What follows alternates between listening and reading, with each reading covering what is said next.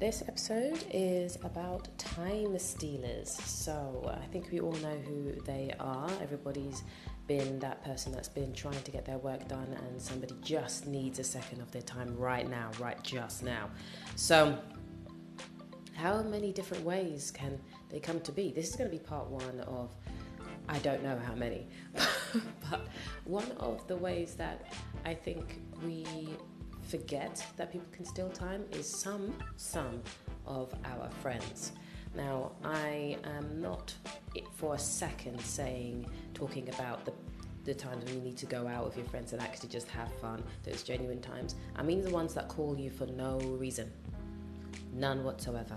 I don't even mean the sad and depressed ones. I mean the ones who like the drama. Somebody's name just came to your mind. I don't know who it was, but you do.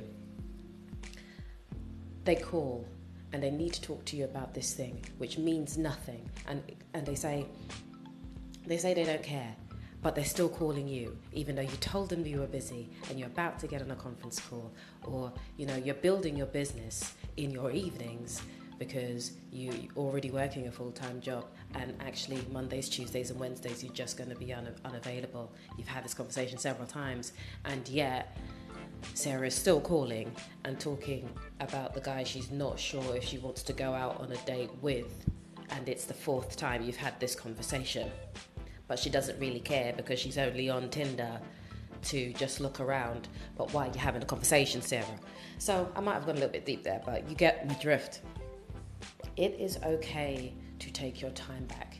You do not have to pick up the phone every time it rings. This might seem obvious, but sometimes when you're in the middle of it and there's a lot of stuff going on, you do feel like as if you're pulled in every single direction. So I just want to give you permission here. You do not have to pick up the phone. You do not have to reply to an email when you know fully well it's not actually a big deal.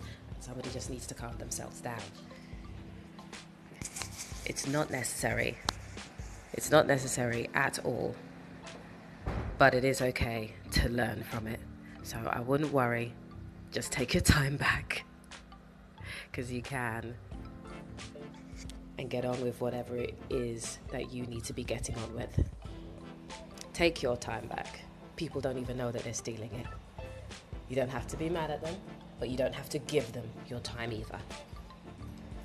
Until next time.